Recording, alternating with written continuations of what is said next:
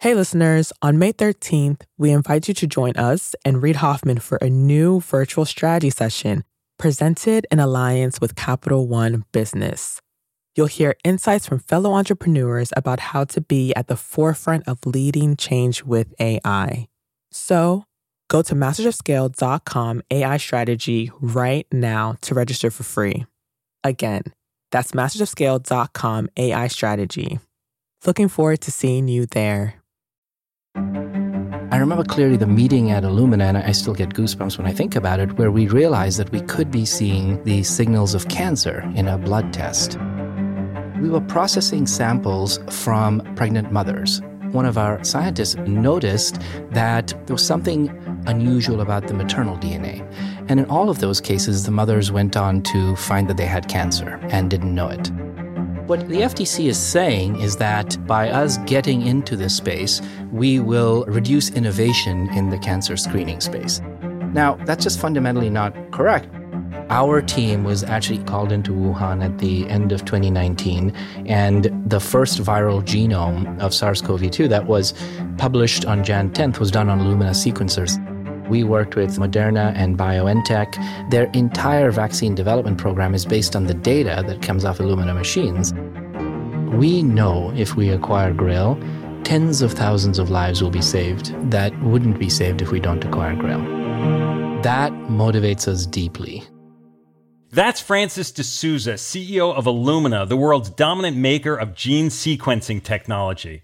deSouza is locked in a battle with the FTC over the reacquisition of a company Illumina previously spun out called Grail that has a breakthrough cancer screening test.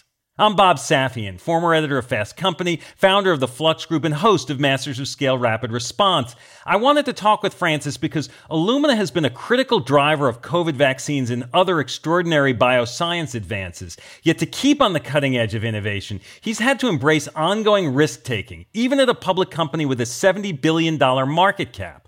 And that risk taking has led to unexpected conflicts, including with the government. The Grail deal offers a peek into the myriad levers that help to accelerate scale for a company and for an emerging industry and technology.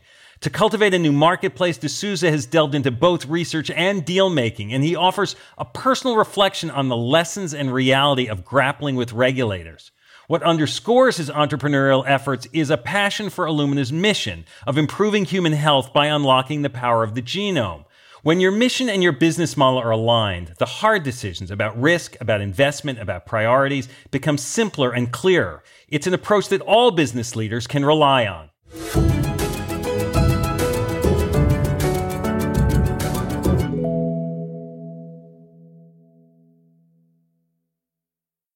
We'll start the show in a moment after a word from our premier brand partner, Capital One Business.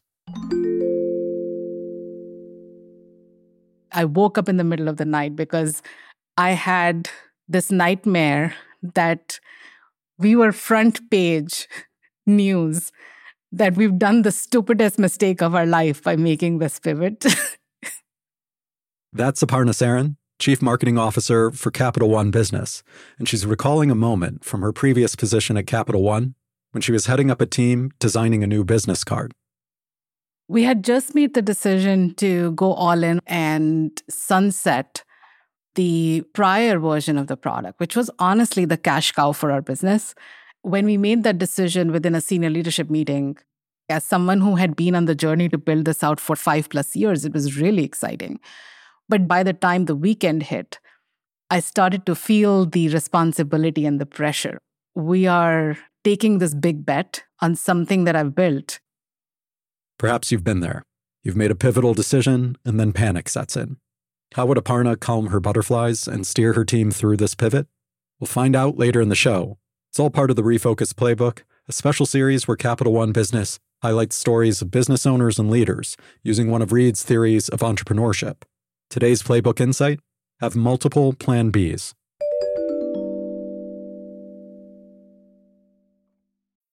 I'm Bob Safian, and I'm here with Francis deSouza, the CEO of Illumina. Francis is coming to us from his home in San Francisco as I ask my questions from my home in Brooklyn. Francis, thanks for joining us. Thanks for having me, Bob. So it's been quite a year for biotech, genomic science, gene sequencing, highly effective mRNA COVID 19 vaccines rolling out, something Illumina has played a part in, which is great. You're also in the midst of trying to reacquire a company that was spun out of Illumina, Grail, for about $8 billion. You face some regulatory hurdles here in the US and in Europe. So many good things, some challenging ones. I want to start with a general question. There's often a perspective for entrepreneurial leaders, particularly out of Silicon Valley, that in order to maintain innovation and to scale while challenging traditional models and institutions, that it's better to ask for forgiveness than to ask permission. The health and biotech arena is a little different, but how do you think about that idea of permission versus forgiveness in the way you drive toward innovation? I think there are some really important differences between healthcare and tech. And primarily, one of the biggest differences is just the stakes, right? For what you do in healthcare, you are directly impacting the lives of people. And so we feel an incredible sense of urgency. You can actually impact lives more quickly. Having said that, you also want to move carefully and you want to make sure that you've done all the right things such that, you know, what you put in the market is actually helping and not hurting doing the work around the studies, doing the work around the regulatory approval.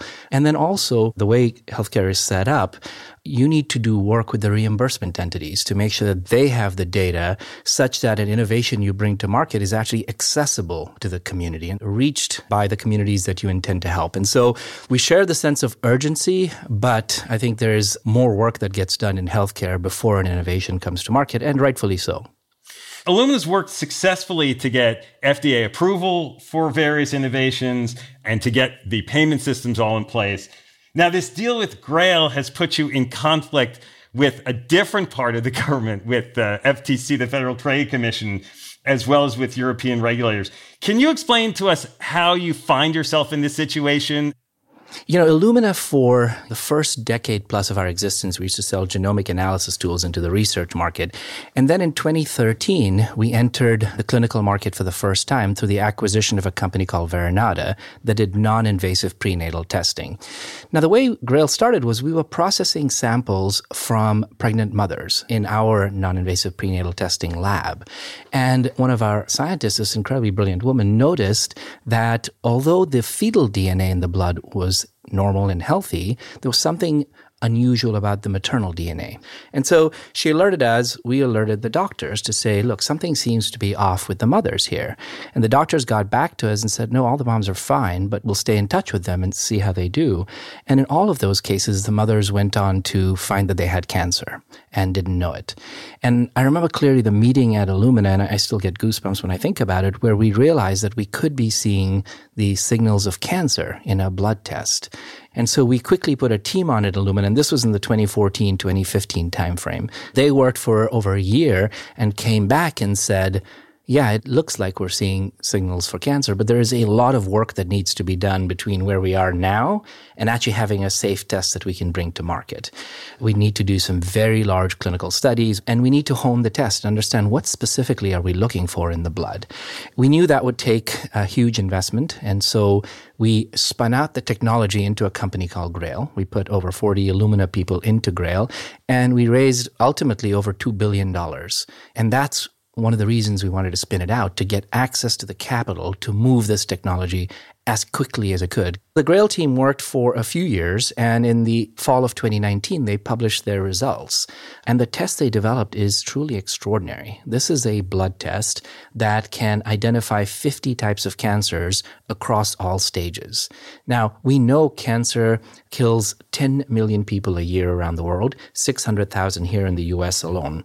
We also know that if you catch cancers early, the patients have a much higher chance of survival.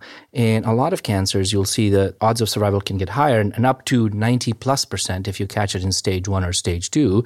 The challenge is that 71% of people who die of cancer die to cancers that have no screen. In fact, 45 out of the 50 cancers that Grail screens for have no screen today like pancreatic cancer, for example. And so there's no ability to catch it early. And so when Grail published their data in the end of 2019, we realized this was a huge breakthrough. And that this would save a lot of lives. And that's sort of how we initiated the process to acquire Grail. And what we want to do is bring the Grail test to market as fast as possible to people around the US and around the world. Grail has a terrific technology, and at Illumina, we have the commercial presence in over 140 countries around the world. We have the teams that can work on reimbursement and regulatory approval. And so we can dramatically accelerate getting this test into the hands of people whose lives it could save. And so the FTC's argument, though, is that by bringing Grail back to being part of Illumina, that somehow there may be other efforts in this area that will be competitively disadvantaged. In other words, Grail will have an advantage over others who are doing research in this area. Do I understand that right?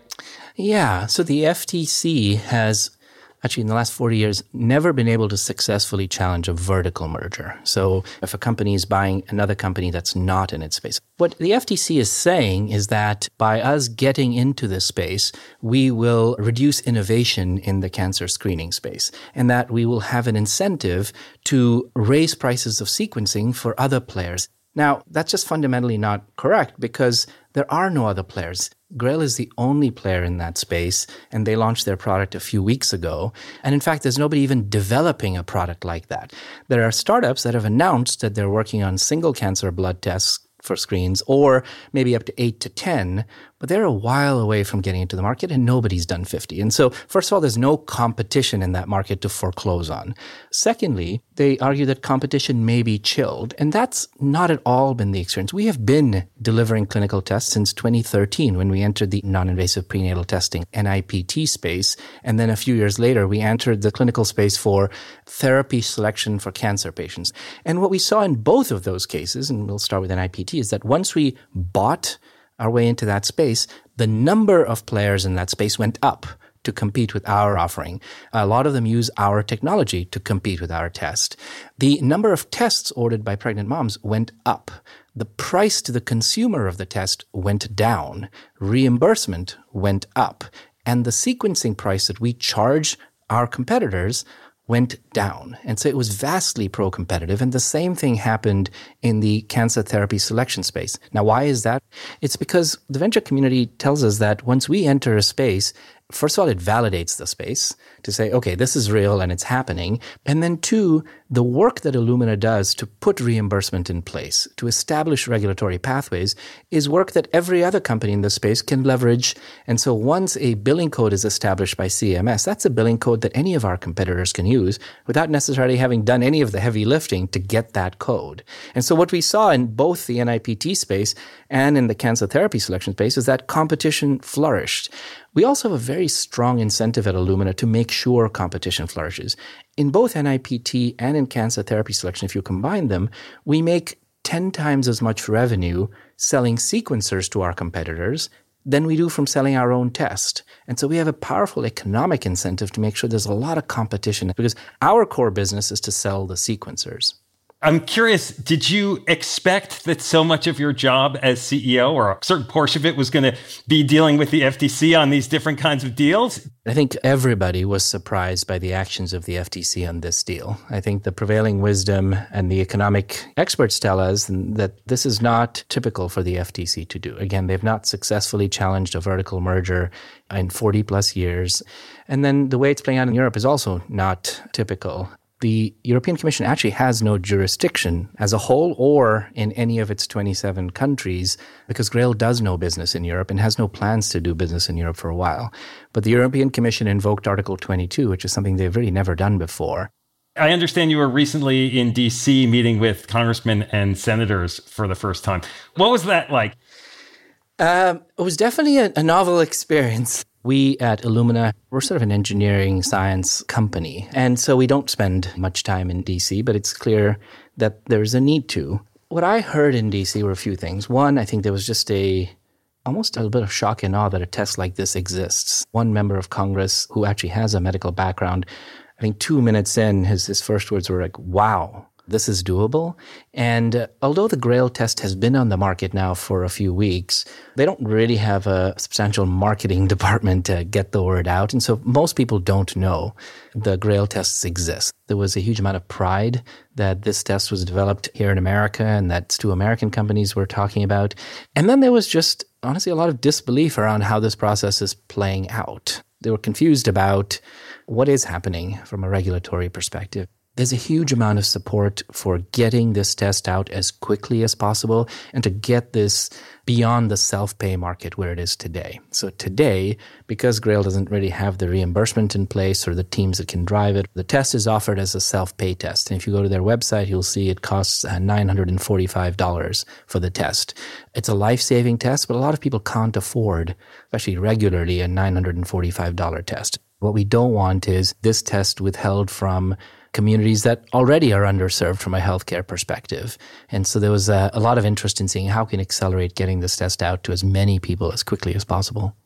You mentioned that the core part of your business is the sequencing machines, as in the sequencing process, as opposed to the testing. I'm curious whether, like, this is a distraction for you? Like, how important is Grail relative to other things that Illumina is doing? I'll start by saying that at Illumina, we are focused on improving human health by unlocking the power of the genome. So, you know, that's the mission we've been on for a very long time now. And our focus in doing that primarily is, as you said, to develop sequencers. So our sequencers today are used by children's hospitals to diagnose children that have genetic diseases. They're used by cancer hospitals to match cancer patients with the right therapies. They're used for carrier screening for people that are considering having a child child. They're used in consumer genomics by companies like, you know, 23andMe, for example. But they're used in a whole set of different fields, including as far afield as agriculture or even companies that are looking to store IT data in DNA. So there are hundreds of markets that we serve. We have 7,000 customers around the world. And in most cases, actually, we don't even know what they do until they publish their paper or launch their product because people just buy our sequencers and do their thing. Now, in a small set of markets, we offer the test ourselves. So we do both. We have our own test and we enable uh, players who compete with our test. The reason we did that is because we felt we could accelerate those markets. And where we feel there's a big market and the presence of Illumina will accelerate the market, we get in.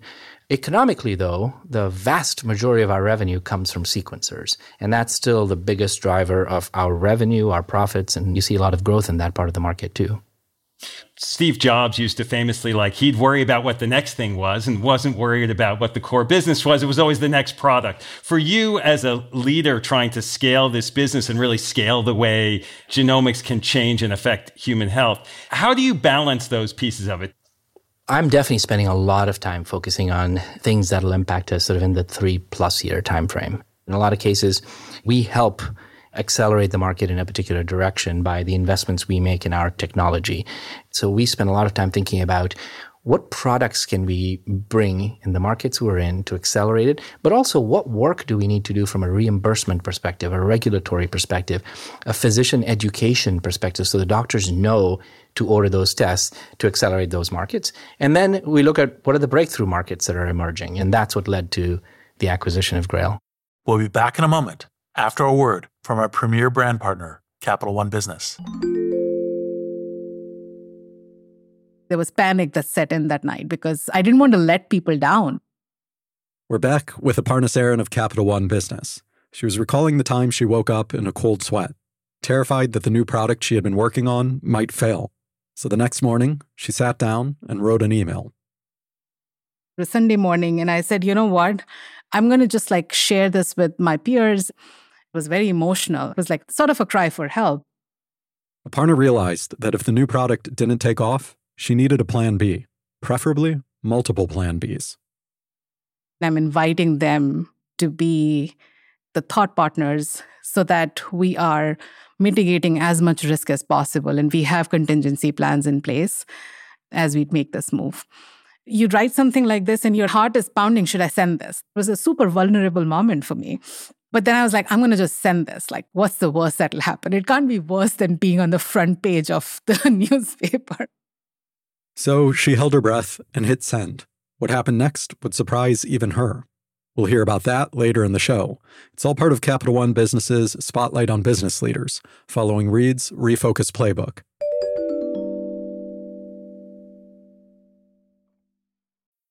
Before the break, Francis deSouza, the CEO of Illumina, was explaining how he got crossways with the FTC and why he feels the risk is worth the challenge. Now we're going to dig into some lessons from Illumina's COVID 19 experience, which began at the outset in Wuhan. The takeaway here is about making the most of an opportunity, whether planned or unexpected. By focusing on a long term mission, deSouza has been able to advance an emerging marketplace, even in the short term. And so, over the last 18 months, there's been certainly discussion about the accelerated adoption of technology overall because of the pandemic, that it's been accelerated by five, ten years. In the health science area, I mean, obviously with mRNA vaccines, that has accelerated or feels like it's accelerated. But in your core business, does it not accelerate faster because of sort of adoption and recognition of it? I mean, you have to move at the pace of science, or can you speed things up? You can absolutely speed things up once you have a product by working on things like reimbursement and regulatory pathways and education. A lot of times you have to educate the doctors on what the test is, when it can be used, how it can be used. And so this is a market where bringing the product out is in some sense just the beginning of the journey. Now, you brought up a really good point about the pandemic. I believe the pandemic has accelerated the field of genomics by five plus years. Our team was actually called into Wuhan at the end of 2019, and the first viral genome of SARS CoV 2 that was published on Jan 10th was done on Illumina sequencers out of Shanghai. We since then have been involved not just in China but around the world in doing surveillance of how this virus is evolving. So when you hear about the Delta and the, the other variants, a lot of that is done on Illumina sequencers. We've also donated sequencers to and, and consumables to over 10 countries in Africa. I know we were in Mozambique the other day training teams on the ground on how to use sequencing. And some of these countries have never had sequencing before. We're used in India to track how the variants are emerging there. And so we've seen this whole field of genomic epidemiology emerge. And we've seen genomics enter the vernacular of the culture where people are talking about variants and mutations and they're very aware of what genomics does. We've seen other fields accelerate too. The whole area of genomic vaccines, mRNA vaccines. You know, we worked with uh, Moderna and BioNTech Moderna, their entire vaccine development program is based on the data that comes off Illumina machines.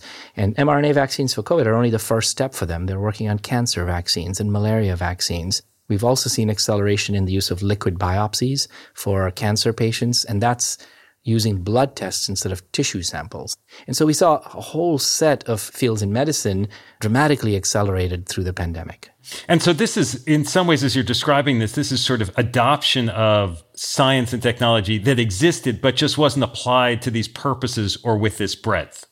That's exactly it. We have been doing work now since the first human genome was sequenced, you know, in the beginning of this century. So two decades now. We've seen the emergence of gene therapies over the last, you know, 18 months to two years that are having really dramatic results with curing a patient of sickle cell cancer or inherited blindness.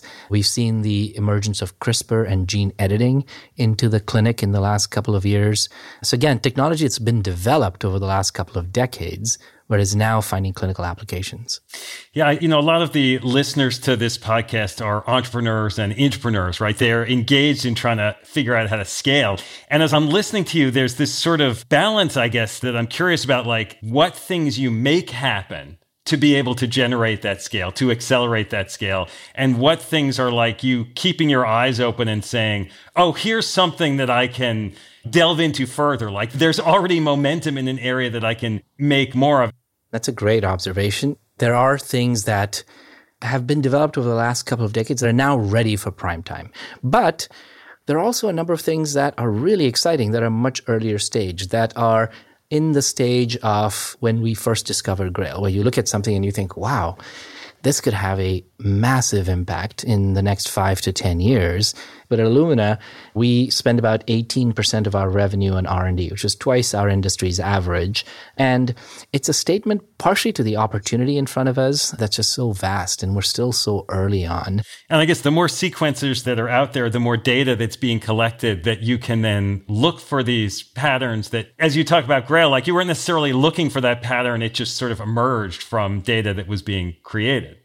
You're absolutely right. We weren't looking for it. We were looking to understand the health of the baby, and, and we stumbled upon signs of cancer in the blood in the mom. And that is going to continue to be true. The more data we collect, the more we'll understand how genomics and your genome translates into health and disease. What's exciting too is that with the advances in machine learning and AI, you can actually find signals that are very powerful before you even understand the biology. And that's what happened here in cancer screening, where initially we thought you would be looking for known mutations in cancer genes. And so we said, we know that these mutations in these genes give you a much higher chance of having cancer. And we did those tests, but at the same time, we unleashed sort of the AI algorithms to say, and look for anything else and see if there's any other signal that we don't understand, but maybe better. And what we found was, you know, the AI algorithm sort of developed very complex signatures based on methylation patterns that are very, very, very indicative that a person has cancer and also point to where in your body the cancer is. In 93% of the cases, that blood test can tell you if you have a cancer, what tissue it's in. So it's in the pancreas. And frankly, we still have work to do to understand why. What's the biology that drives those incredibly complicated methylation signatures? Hugely exciting area of research. It also points to the opportunity for a new area for drug targets to say, like, if those methylation signatures are deeply associated with cancer, then what if you could disrupt them? And so, to your point, the more data you have, the smarter we get and the better our algorithms are that can help us lead the way the last year, year and a half, and I've had this discussion with other folks in the medical science areas, such opportunity in the midst of like a really difficult year in in so many ways. When you look back on the last year, year and a half for Illumina, like, has it been a good year? Has it been a bad year, hard year? Like, how do you encapsulate what the experiences of going through this? It's been a hugely tragic year. When you think about the last, you know, 18 months, so many people have died. There's been so much suffering. This huge human cost, the stress of people being cooped up at home, the pressures of people losing their jobs, the pressure of people that lose their insurance, the enormous frustration of seeing the inequity of access to vaccines, the uh, inequity of access to testing. And it's highlighted just really problematic structural issues about equity, you know, in our society here in the US and around the world. And in the midst of that, we've seen people rally and on the front lines have done just heroic work. And part of that are the scientists. It has been just an unbelievable year in terms of medical innovation and scientific innovation. You know, the mRNA vaccines are, it's hard to use any other word other than miraculous.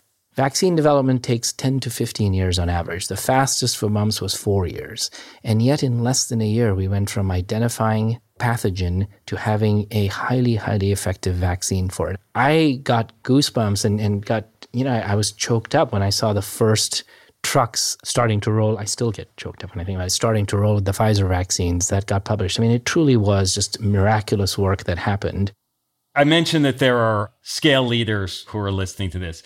Are there lessons about scale and otherwise you would draw from the experience you've had dealing with the acquisition side, dealing with the government? Like, are there things that maybe you would have done differently or that you would try to do differently next time you might warn people about?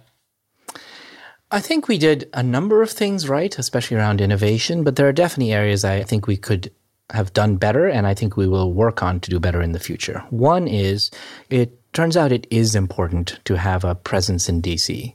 Turns out it is important to spend time making sure that the people that are driving policies and regulations really understand A, what's at stake, B, what the market actually looks like. And that's something that I wish we had done more of earlier and something we will start to do more of going forward. A lot of tech companies cite competition from China as evidence that whatever monopolies may seem like they're in place you know, the alternative is to cede ground to Chinese firms that are government connected. Is that similar for Illumina with Beijing Genomics Institute? It is part of the discussion. Today, we at Illumina and we at America really are the leaders in genomic sequencing. And it's a field that we've been leading for a while, and, and it's through big investments we make in, in R&D. BGI does sell sequencers around the world we believe, and, and it's been validated in court, that they are infringing on our IP, that they're using some of our technology. And, you know, it's going to continue to be a race to keep staying ahead of where the market is. If we are blocked from getting into other areas, and BGI is not, it does create an uneven playing field where to the point you made earlier, BGI will just have access to more data to drive more innovation than we will. And if we let that happen, then you know we risk losing our lead in this very very important area for the future. And what's at stake for Illumina right now? The single biggest thing that's at stake is that we know if we acquire Grail, tens of thousands of lives will be saved that wouldn't be saved if we don't acquire Grail. That motivates us deeply. We feel there's a moral imperative we have to push as hard as we can to make sure that everybody understands that and that, you know, we do get this test to everyone. You know, we are deeply passionate about equity of access to genomic technologies. It's why we drive the cost of sequencing down so aggressively as we have. And we don't want to get into a world where genomic tests are only available to the self-pay market and the wealthy. And so that's the biggest thing at stake. There's tens of thousands of lives that we could be saving by accelerating the access to this test. Well, this has been great, Francis. I really appreciate it. Likewise, thank you. To share this episode with a friend, go to mastersofscale.com slash rapid response. And now, a final word from our brand partner, Capital One Business. Throughout the day, text messages and emails kept pouring in. Whatever you need, just let us know. We're back one more time with Aparna Saran of Capital One Business. She was telling us about a Sunday morning email she fired off in a moment of panic. Minutes later, her inbox was overflowing, and the support she found wasn't just emotional, it was practical. We talked about detailed contingency plans and we created our go to market strategy. Before we are in full rollout mode, we had stage gates so that we could test and quickly learn and iterate. And within a matter of like six months, as we were rolling things out channel by channel, those stage gates would allow us to pivot if we saw something that we didn't like. That day, Aparna learned a lesson that stayed with her. Having multiple plan Bs doesn't just expand your options, it gives you new opportunities. The best way to pivot is actually open doors for thoughtful conversations because humility in knowing that you actually don't know everything, as well as the empathy in knowing that disruption is always drastic and abrupt, helps you go through that pivot with other people in a very different way. Capital One Business is proud to support entrepreneurs and leaders working to scale their impact, from Fortune 500s to first time business owners. For more resources to help drive your business forward, visit CapitalOne.com slash business hub. That's CapitalOne.com slash business hub.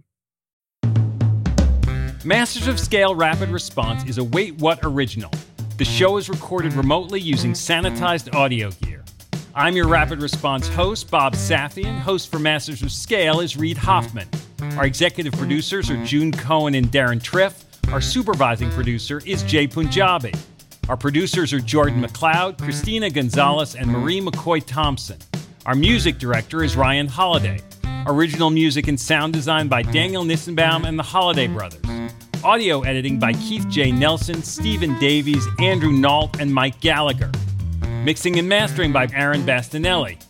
Special thanks to Emily McManus, Sarah Sandman, Kelsey Capitano, Tim Cronin, Charlie Manessis, Adam Heiner, Anna Pizzino, Ben Richardson, Mina Kurosawa, Saida Sapieva, and Colin Howard.